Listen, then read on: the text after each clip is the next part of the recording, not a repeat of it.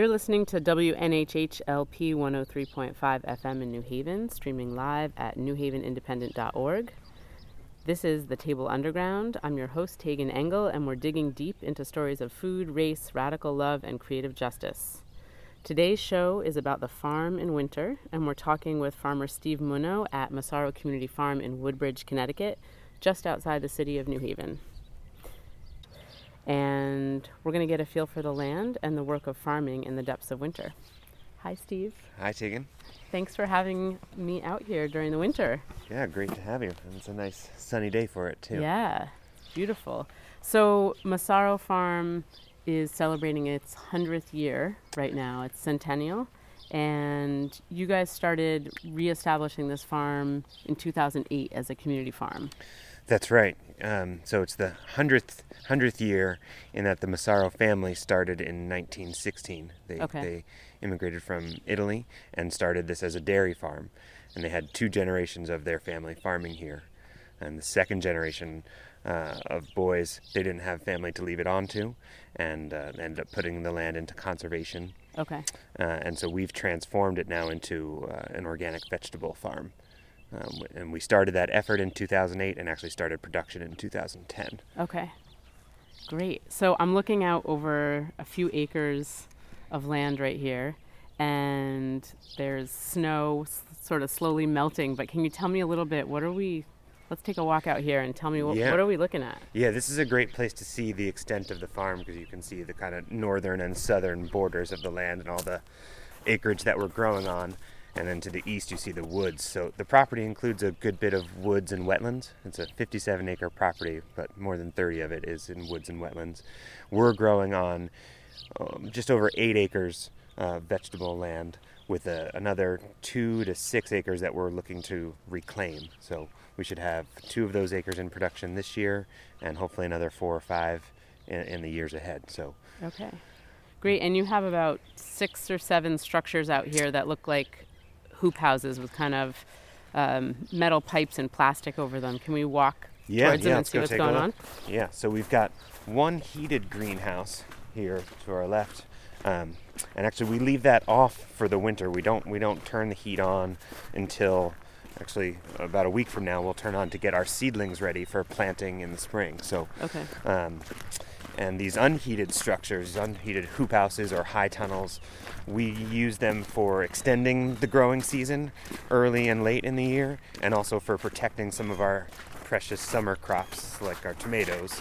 Um, keeps rain from falling on them, so it keeps moisture off the leaves, so there's reduced um, fungal diseases on them, and we get better production out of them. Okay. And we'll go in here. This first one, we've got some kale growing. So I see the door is open. The door. I opened the door this morning. Just it's a nice sunny day, so you know we don't need the heat in here for for the crops that we've got.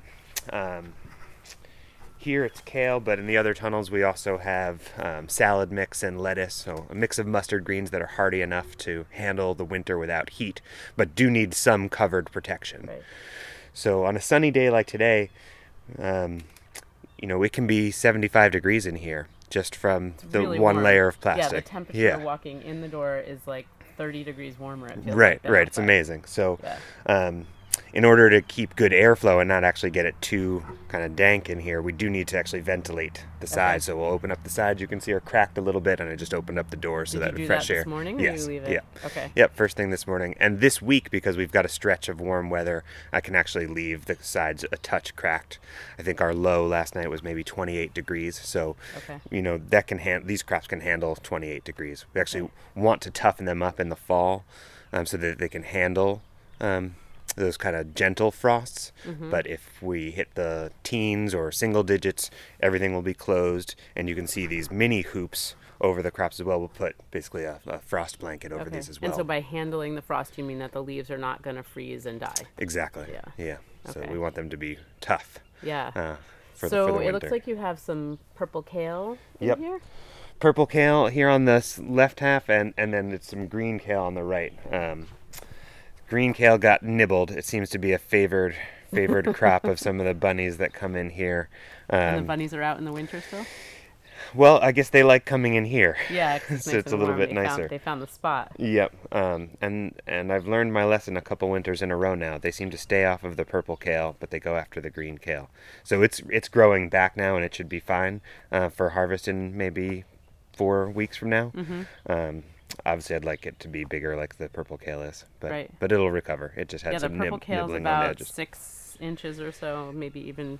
Yeah, yeah. This Eat. is this would be delicious. Um, baby to medium kale. Uh-huh. Um, it's not quite bunching size yet, so we'll probably take a cut now, and in another four weeks, you know, now that we're getting longer days, we should get um, some some more rapid growth, Okay. and we should be able to bunch some of the kale in, in another month and then or so. are you selling it at markets or what are you doing?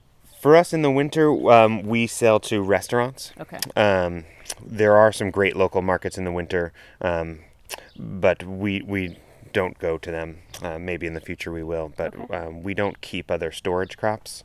So for us, we focus on uh, fresh greens, and, and the restaurant demand is such that it's a, it can consume everything that we grow. So Right. rather than bringing it to the market, we, we offer it to the various farm to table restaurants in In New Haven. New Haven. Yeah. yeah. So when did you plant this kale?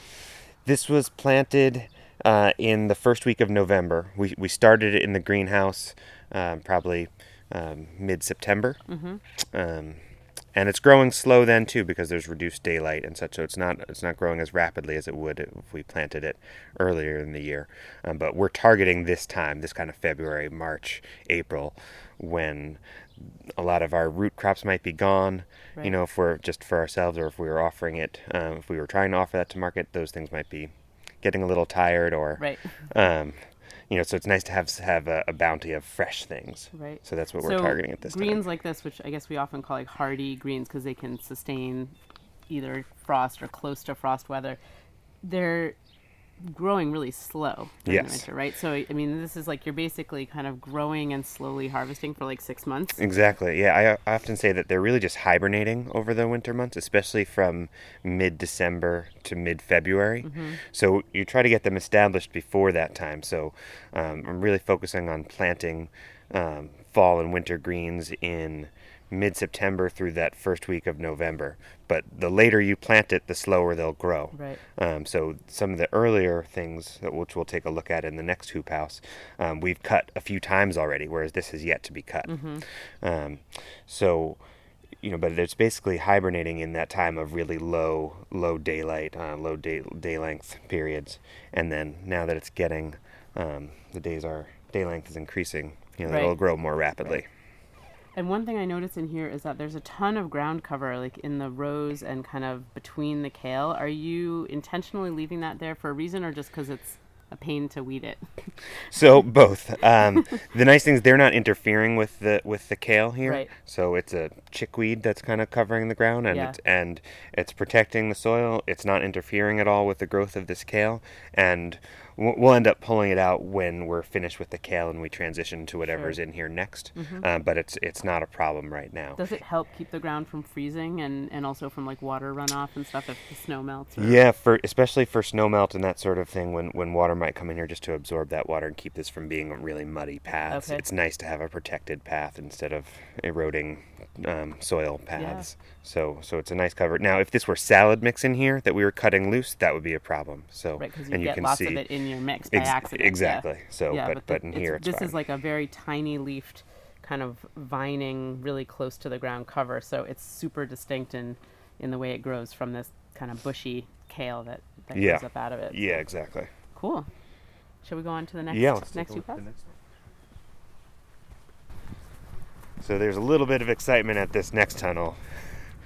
Oh my goodness which is, um, well, you know, we have winter storms and summer storms, and um, though most of our structures held up just fine, uh, the plastic on this hoop house uh, ripped off in the in the wind, and you can see you know, the torn to shreds yes, yes. So this happened actually. torn to shreds This was just over a week ago, and we had fairly sustained 30 mile an hour winds whipping across here. yeah is this new plastic or is it a few years Hap- old Happily not. Uh, Okay. This was this would be its fifth year, and we often call this plastic four-year, Four-year plastic, right Yeah. that's what I, that's why i was So, asking you yeah, it was actually scheduled to be switched this spring, so we were going to take it off um, uh, in April and replace it with a new bit of plastic. So some of the work was the done for us. farmer who who is experiencing I this know. with their four-year plastic. So- Yeah, certainly don't wish it on anyone else. And glad it didn't happen to any other structure. So Yeah. on one of six of our structures, we lost the plastic Yeah. on this.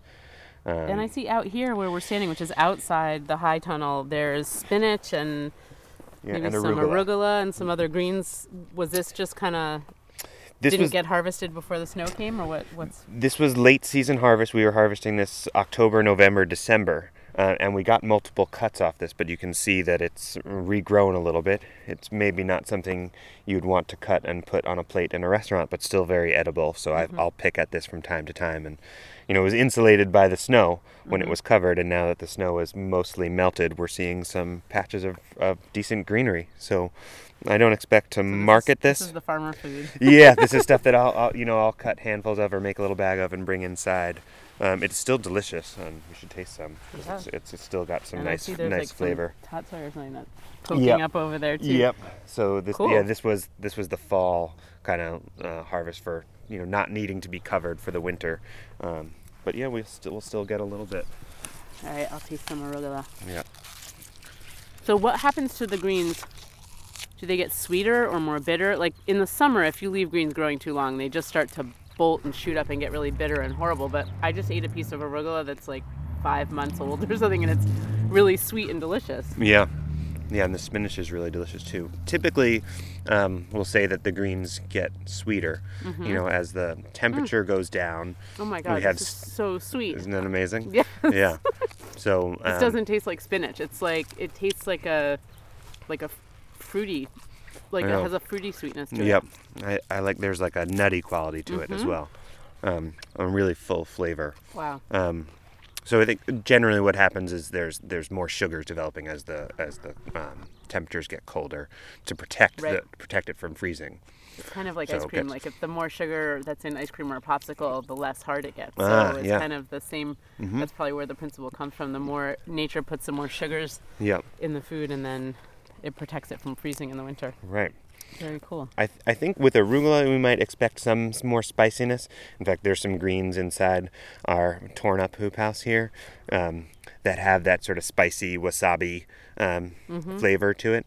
So Which gets stronger in the winter, or it what it gets stronger with more cuts actually. So these have all been cut in here a few times. You can see the last time we cut it was actually um, last week of January, and it was our third cut of it. And I find that um, as they get more mature, they get a little spicier. So Okay. what started off as maybe a mild medium mix gets a little spicier, and it's just a couple of the of the varieties that get even stronger with that real wasabi flavor. sure.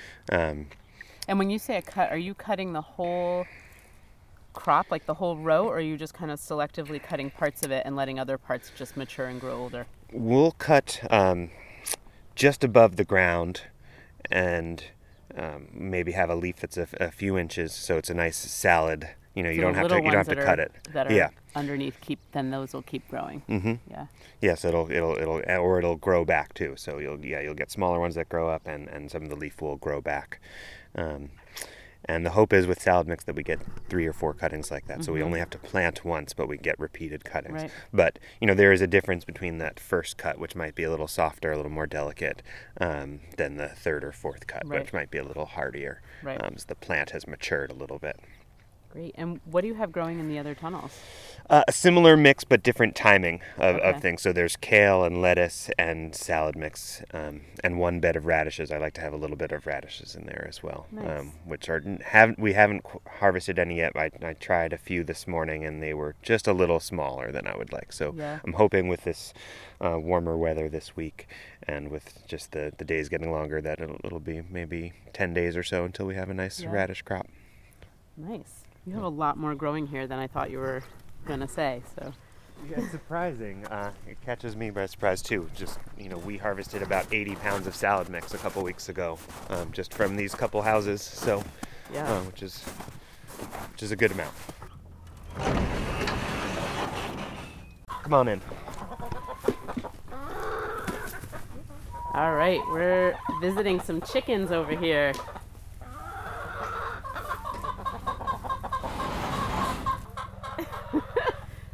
So, what do we have going on here? Yeah. Well, this is basically our, our home herd of chickens. Um, we keep them for eggs, so they're laying eggs. You can see them actually in the laying box, nesting Oh, box over yeah. there. There's a Um, little nesting box that looks like a wine crate with a few a front put on it with some circles and then some hay inside, yeah. or it's like a a fruit crate size. So we, um, you know, we like to have the eggs for ourselves, and we sell to a couple of neighbors. But it's not as big a part of the farm business, but it's definitely a big part of the farm character. Yeah. So there's about 15 chickens that we have, a bunch of different hardy New England breeds that can handle uh, our winters. But as you can see, we've got them in a, a covered space for now with some fresh pasture. So now they're inside of a, a high tunnel hoop house. Yep. And you've got this mobile chicken coop. It's like a giant wheelbarrow with a chicken coop on top of it, basically. Exactly. And you pulled it inside the hoop house. And what's what's growing here? What are they eating? This is a mix of peas, vetch, and oats. So it's a, a cover crop that we use to uh, replenish the soil. So all of our other tunnels are in some kind of salad mix or kale or winter greens, but we've left this tunnel um, in a cover crop to restore it for the tomatoes that we'll plant next. And and these chickens will also do a good job eating this up and fertilizing the ground before right. our planting. So well, they'll probably be in here for three to four weeks, and that'll give us plenty of time um, to get ready for tomatoes and get the tomatoes planted. Um, you know, there's a lot of people think it's great to have the manure on your land um, before you plant something, which it is, but you also have to be mindful of uh, food safety Right. uh, issues. So you want to have 90 to 120 days of uh, time between. For yeah, the, for the yeah, chicken depend- manure to kind of Exactly. compost into the ground, and then it's none of the potential bad bacteria can contaminate the crops. Exactly. So this so is how long is it? You said 90 to 100 days. Yeah, de- depending on the, the crop that you're growing, so whether it's a fruiting crop uh, or a leafy or root crop, you either need 90 or 120 days. Yeah, so the chickens are doing a good job of taking down the cover crop and fertilizing for us. Excellent. Okay, so we have moved inside the farmhouse now, and um, Steve is pulling out. What are these? Some some pickles. What kind of pickles? Yeah, this is a, a kimchi that uh, um, my wife Jackie made along with um, my friend Ben, and it's carrots and turnips. Uh, basically, it's our our hakurei turnips. It's a sort of Japanese salad turnip, and carrots, also both grown here on the farm, as well as some uh, ginger. Okay. Um, and then we we fermented them in a crock pot and have brought it out into these jars and nice. now it's a part of most every meal uh, in our lives. So we've got several of these jars, and we just ration them out through the winter. So we get a nice crisp vegetable yeah. uh, pickle experience. Excellent. And so a lot of people think of pickles and they know there's like that vinegary flavor, but these are not made with vinegar. This is like a natural fermentation process, right? Right. Um, salt um, draws the water out of the vegetables and helps preserve it in its own moisture. Um, so And then Yeah. they're sitting in a crock, so it's like more ox. It's kind of keeping the ox- a lot of oxygen from getting in, but it's it's sitting in kind of at room temperature and fermenting, and it builds up all those good probiotics and stuff, which are super good for our digestion. exactly. Yeah. Yeah.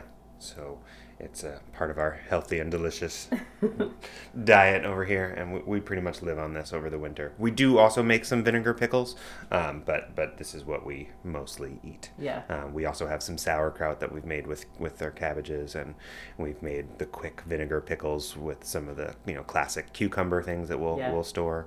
Um, we have pickles from the spring from uh, hunting ramps, so we've got some you know uh, wild pickled pickled onions, exactly. yeah. So we've got some pickled ramps in the fridge. Nice. Um, all right, I'm gonna try one of these. yeah. This is the daikon, yes, yep. and what it makes it yellow. What did you put in there? Um, the I believe it's the turmeric that's making Okay. it yellow. Um, And it's still really crunchy. Yeah, Oh my God, really crisp, so really good. delicious. Um, my role in making this was mostly just planting and harvesting the vegetables. So Mm-hmm. Um, I was around when it was happening, but I leave you know, the expertise on this Mm. to uh, Jackie and and Ben on this one. So Super delicious. So Yeah. it's like salty, sour. It has that kind of fermented. It's not just like a vinegar sour. It's got like that added flavor that's so good. yeah, there's Mm. real rich, deep flavor here. Yes, the umami flavors. But yeah, it's really delicious. Oh Uh, mm-hmm. Yeah. my goodness.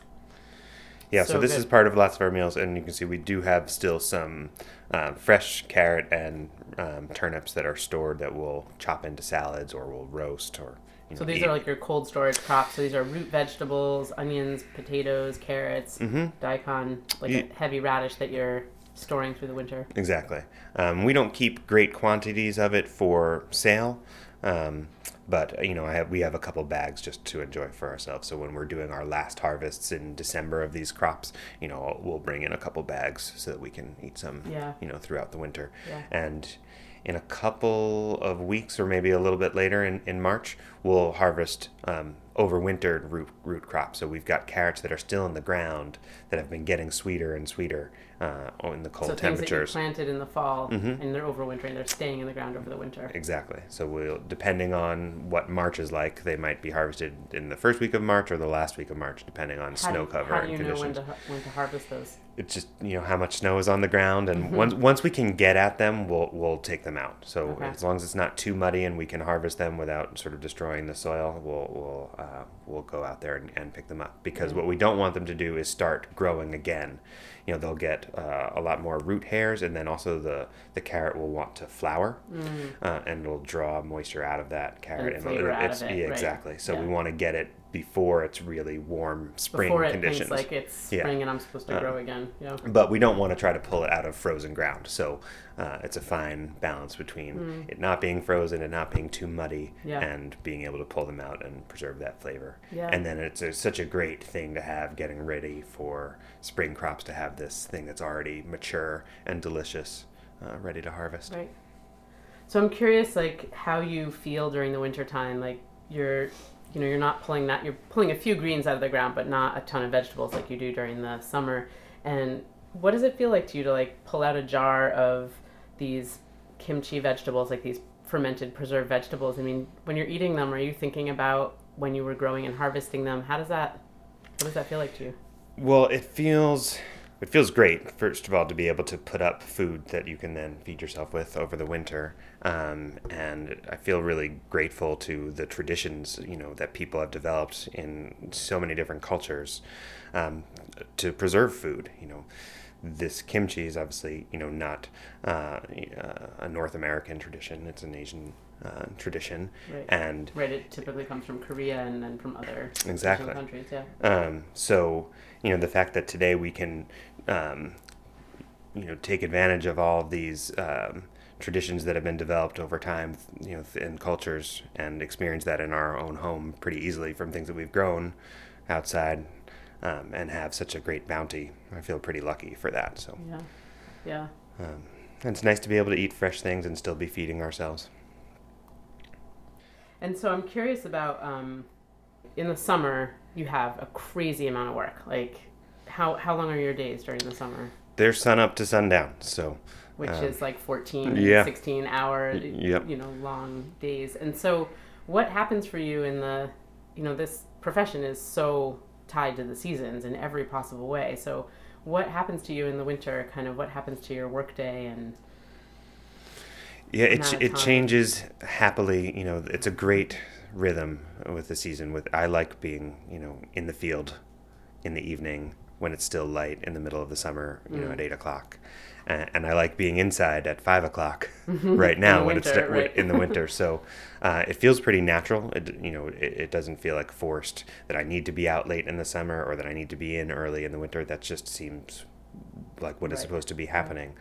Um, so, and I, I love the winter. If anything, it's too short for me. But especially with the season extension that we do in the in the hoop houses and high tunnels, um, you know, we're growing outside all the way till Christmas. Really, that's the goal is to harvest as much as we can outside, which we can do here in Connecticut. right. Um, and then January and February are really the only months that um, you know are, are sort of quiet outside, where I have a few chores I need to do, and depending on how much snow there is, maybe there's a lot of shoveling and a lot of management outside. You know, because those hoop houses need to be managed if there's a lot of snow around them. Otherwise, if the snow the builds snow up, will just the snow can tear well, the exactly plastic. Exactly too heavy. yeah. Yeah. so I like watching the snow slide off from the sides, but you can't let it build up all along the sides Right. back up to the top. So you've got to clear the snow um, to let it let the next And are you doing snowfall build with up. a tractor or with by hand or? Uh, both. There's sort of a combination because it builds up uh, quite heavily. I'll use I'll make one pass with the tractor and use a bucket to just kind of uh, scoot it aside, and then to get real close, I'll just use a shovel and just kind of pull some away. Um, so depending on how much snow there is, how heavy it is, you know, it can be a quick task or it can be a long task. And some winters we get repeated snows, and I'm out there all the time. And this year, you know, we've had two real snow events, so I've only had to do major management twice. Right. So you're getting you're actually getting some rest in the winter, even though there's still work. You're, That you're that's part of part of the winter work is getting a good rest. I think. Yeah. Uh, so there's some of that. Excellent. Uh, there's some of that, but there's plenty of work to do, and there actually seems, you know, less time than I would like to do it all because there's the business planning, um, what we're going to be doing this year, you know, any adjustments to our crop plan, ordering the seeds, looking at our crop rotation, hiring staff. Um, there may be long-term strategic planning that I'm looking at. There's things like you know finding a good market if as we've grown a little bit each year you know we're in this will be our eighth year of production. We started on four acres. Now we've got eight acres moving to 10 acres. So um, we might have extra product. Where is that going to be sold? So making those contacts doing some marketing uh, fixing things building things um, time goes by pretty quick and uh, next week we'll turn on the greenhouse and start sowings for the spring so once that happens there's right. continual so greenhouse right in the early early Ex- March. exactly Yeah. so, um, if there was a foot of snow out there, I might wait another week and start later, Right. um, knowing that um, you know it'll take a while for snow to melt, and we might get out into the field a little later. But the way it looks now, we'll probably start the first week of March. Mm. So you really have two months where you get to slow down a little bit and do you get any time to kind of do some contemplation? Yeah, How yeah. There, there's some there's definitely some personal time there i get into a nice rhythm where i'm not simply waking up and going outside and going to work i'm uh, you know I'll wake up and come downstairs and have a little tea and breakfast and read and things before i get into my workday uh, which is nice so so uh, there's some contemplation time in there. There's also you know professional development time. There's a lot of conferences over the winter and a lot of farmer get-togethers. So Right. this is a good time to you know meet with fellow farmers talk about what happened last year if you haven't connected. Talk about the year ahead you know what crops are working well what varieties you might want to try. Um, and then there's a number of great conferences to go to where you can Yeah. really get in depth into some uh, skill sets.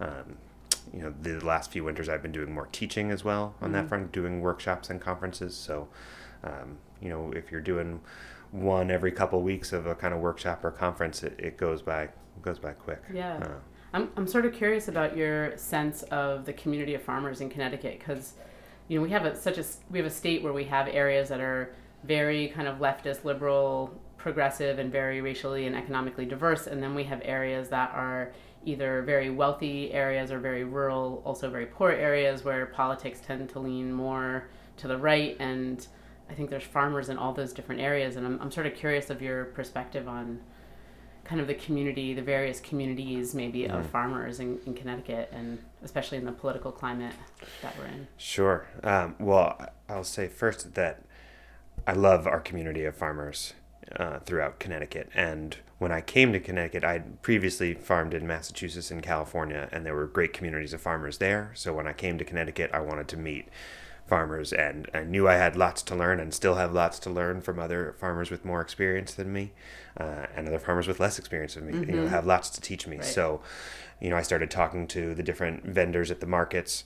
You know, who who's growing where, what are they growing, what's working well, um, what advice do they have for me, where can I get the things that I need uh, for my farm? Because being just outside of New Haven it is great for us in terms of marketing. There's population, but there isn't a lot of ag infrastructure. You know, this is not an agriculturally dense area here in Woodbridge. So Right. there are a couple other great farms in Woodbridge and in uh, the neighboring towns, but figuring out sourcing things, what like what gonna- kind of stuff were you, were you having hard you know, finding? um, you know, things like just your farm, basic farm supplies, so things you might need for the greenhouse with your trays. You know, there are things you can find through catalogs and through the internet, but you're wondering where are people sourcing from locally.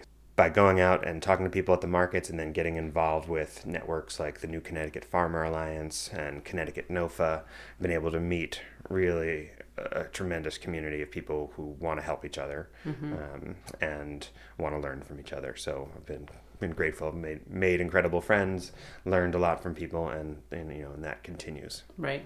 Yeah, and those two networks you mentioned, so you have a lot of young new farmers Mm-hmm. with various levels of experience, and then also a lot of organic farmers or people who are doing more sustainable agricultural practices, even if they're not certified organic. Right. So yeah, those those all support what you're doing. Mhm. That's great. Cool. Um, so I know on your farm you guys are growing a CSA, a community supported agriculture um, program, where you're growing food that people then purchase in the beginning of the season or in advance of the season, and then it's getting picked up. Or do you guys deliver as well, or Most of the CSA pickups happen here at the farm. You know, as a community farm, we really want people to come to the farm and experience, um, you know, what is happening on a farm because you know so much of our generation and future generations are removed. Uh, from farm life, Right. so we really want people to come here and pick up produce uh, and be able to walk around the farm, be able to see the chickens in the yard, go out and like pick Yeah. their, their sugar snap peas and their cherry tomatoes and stuff? Exactly. Yeah. So we want really, uh, you know, to provide a hands-on experience. That that's part of um, what we offer as a community farm is, is opportunities to to experience uh, the farm life a little bit, or at least a taste of it. Um, but we do deliver a little bit into New Haven. There's plenty of people who don't have vehicles who want to support a farm like ours, who want uh, you know a subscription of fresh vegetables throughout the summer. So we have a couple of drop spots that we do, but um, that's it's a really small number. Okay. Um, we have 200 families who um, sign up for our CSA each year. We deliver about 15 into New Haven. okay. Uh, and we combine that with some of the restaurants. So when, when we do our restaurant deliveries, Right, do we'll do we'll do the drops. Yeah.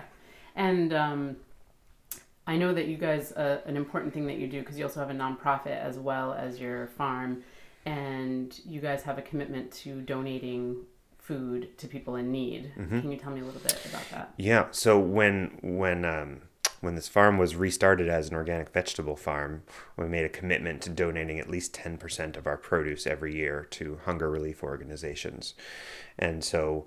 Um, the way that we do that is I, I plan into my crop plan to have extra of everything. Um, so each week uh, we we donate produce, and that's changed over the years who ha, uh, who receives the produce um, because we've grown. Uh, you know, having started on four acres. Um, and now being at eight plus acres, uh, we have a lot more produce to donate than we did seven years ago. So we started off um, giving to to smaller local hunger relief organizations um, like Columbus House and Shelter. We did. We worked with Jewish Family Services. We work with, work with our local Woodbridge Senior Center that uh, works with families in need in Woodbridge. And as we've grown, we we still work with smaller organizations like that, but the bulk of our produce gets donated to the Connecticut Food Bank and the Valley Salvation Army. Yeah. Distribution network and can get it out to more people. Right, so they can handle getting 100 pounds of lettuce or 100 pounds of zucchini, whereas some of the smaller places might not be able to handle that volume, Right. and then it's not going to good use. So, so they can take what we've donated and, and disperse it as they know to do best. Um, but we'll still do smaller donations to a number of places, but the bulk now are, are weekly pickups from, from those places. Yeah. And you guys do some education programs. Are you able to kind of reach different populations, different kind of economic and racial populations, or is it mostly just people who live nearby? Or We are, you know, we're in an interesting spot here. Um, we're on the Woodbridge Ansonia town line. Actually, part of the farm used to be in Ansonia, and that part was was sold and developed. Um, but so we're close to the valley towns, being right here on the border with Ansonia, and we're just outside of New Haven, so we can serve the sort of greater New Haven area, the Amity. Woodbridge, Bethany, Orange area, and all the valley towns as well. So and each of those towns you mentioned sort of have very different demographics. Some are wealthier, some are not as wealthy, and also racially, some are very white, and some other ones are very Indeed. racially mixed. Yeah. Yeah. So there's, you know, I guess there's a couple ways that we're um, trying to engage the different towns uh, and populations. Is that in some cases we're inviting um, people to the farm. In fact, I mean, we always want people to come to the farm for our events and programs, uh, but we're also we also go out into the school. So we've hosted a FoodCorps service member here uh, the last four years, and they're really focused on going into the schools in the valley, you know, helping with. Um, school gardens, helping with school nutrition programs and nutrition education, and then they also bring uh, those school groups to our learning garden for opportunities as well. Um, That's great. We're within walking distance of two elementary schools, um, so they've come out here for different experiences. There's um, Emmett O'Brien Technical High School is nearby. They've Mm-hmm. had their culinary program out here. Amity Regional High School has worked with us with their senior internship program. Yeah. So we've engaged in a lot of different ways Yeah, based so when on you say you're a yeah. community farm, you're really trying to reach the community in a lot of a lot of different communities and in a lot of different ways. Mm-hmm, exactly. You That's know, great. summer programs have been out here. Summer rec programs. Solar Youth has come out here. Yeah. You know, so um, as we've grown uh, our farm program, we've also been able to grow our education programs. Now we have Yeah. people who are dedicated to that side of things. So That's great. And you have a couple of events coming up. Yeah, so uh, Sunday, February 26th, we've got uh, a concert featuring Paul Winter. Uh, Paul Winter is an incredible musician, multiple time Grammy winner, and he lives in Connecticut. And he um, is very environmentally conscious a, and um, has agreed to do a, a benefit concert for us um, at the Church of the Assumption in Ansonia. It's a beautiful church, incredible cathedral. So this is a rare opportunity to see a concert in this incredible space. Um, and to see an incredible musician in this space, and so it's a benefit um, for us as well. That's great. So- And so it's Sunday, the 26th at 5 p.m. Um, I guess there's a pre event at 3 o'clock, and then the concert starts at 5, and people can get tickets at massarofarm.org or they can buy tickets at the door.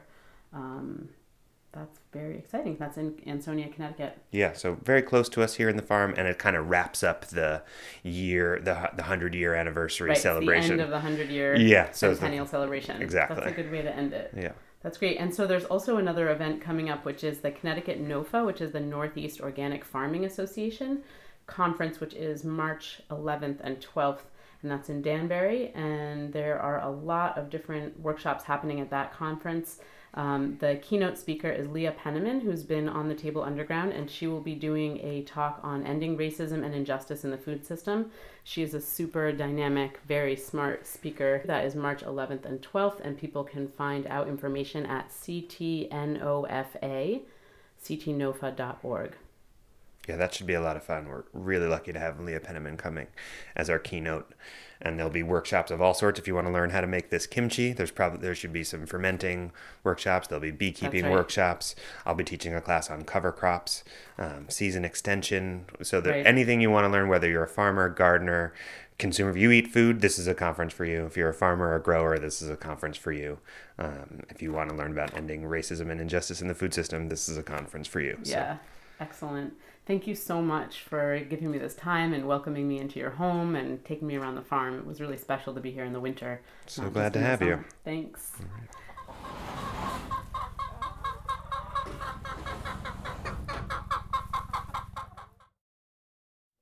For the last segment of today's show, I just wanted to share a few of my reflections about my visit in February in the middle of winter to Massaro Community Farm.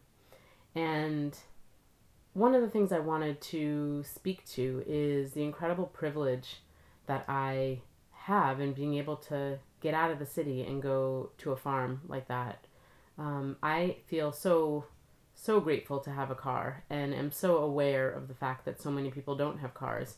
And also, every time I leave the city in my car and go out into surrounding areas of New Haven, in general, I'm usually in pretty white areas, and I am always aware when I leave the city and go out into beautiful parts of nature, whether it's out on a farm, out by the ocean. Um, you know, some of these places around New Haven are racially diverse, but many of them are not. Many of them are all white areas, some wealthy white areas, some more working class white areas. But I'm always extremely conscious of the fact that when I leave, I when I leave New Haven, when I leave the city, that I don't stick out, that I can blend in, and that I can um, go out into these places and enjoy the beauty of these places um, without being stared at, without um, being seen as other. And my family is a racially mixed family, and so that is, you know, if we're all together, then then things are different. But when I'm by myself, um, that is how I'm seen, and I'm just extremely conscious of that. And thinking about this incredible privilege of going out to this really beautiful farm and getting to taste fresh, delicious food off this farm, and how many people in the city don't have that privilege? How many people are poor and don't have a car? How many people of color don't feel comfortable going out into farms because or going out onto um, in the north at least going out into uh, more rural areas and into uh, areas that are predominantly white because they don't necessarily feel safe or comfortable there and you know, I was thinking about um, the issue of food access and, and the justice component of everybody, everyone, regardless of how much money they have, regardless of race, should have access to healthy, life giving food. And this shouldn't be a privilege that, that you get because you have money or that you get because you have white skin.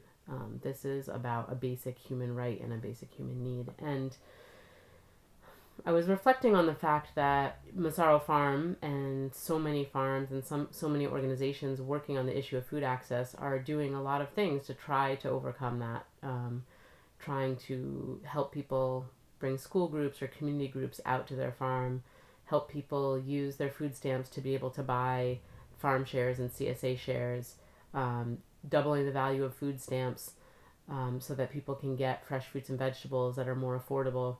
But all these things are just band-aids you know? They're, they're all great intentions. Many of them are amazing programs and opportunities but they're just band-aids on a huge broken system.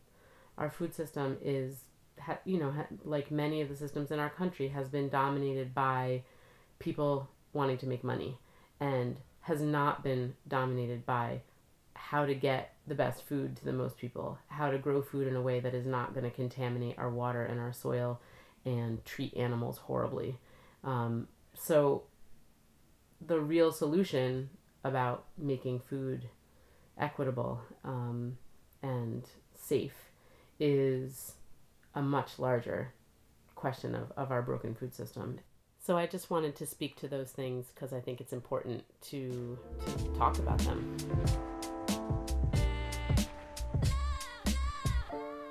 Thanks for listening to The Table Underground. I'm your host, Tagan Engel.